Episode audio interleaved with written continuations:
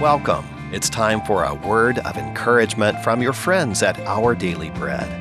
The devotional for today is titled God's Compass, and it was written by Marvin Williams. During World War II, Waldemar Semenov was serving as a junior engineer aboard the SS Alcoa Guide when, nearly 300 miles off the coast of North Carolina, a German submarine surfaced and opened fire on the ship. The ship was hit, caught fire, and began to sink.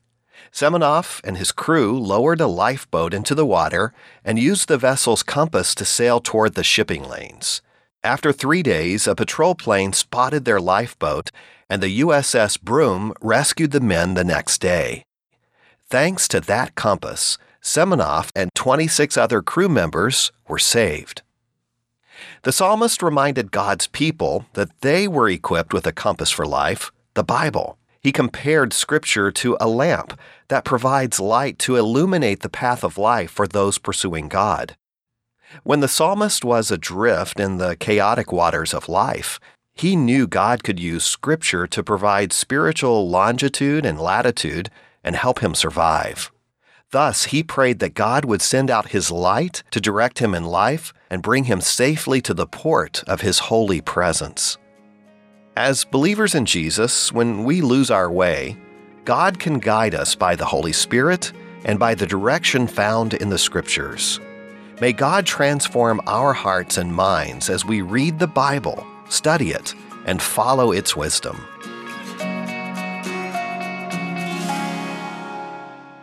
Today's Our Daily Bread devotional scripture reading comes our way from the longest chapter in the Bible, Psalm 119, verses 105 through 112. Your word is a lamp for my feet, a light on my path. I have taken an oath and confirmed it, that I will follow your righteous laws. I have suffered much. Preserve my life, Lord, according to your word. Accept, Lord, the willing praise of my mouth, and teach me your laws. Though I constantly take my life in my hands, I will not forget your law. The wicked have set a snare for me, but I have not strayed from your precepts. Your statutes are my heritage forever. They are the joy of my heart.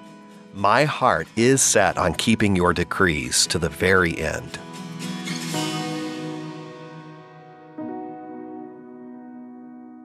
Now let's pray.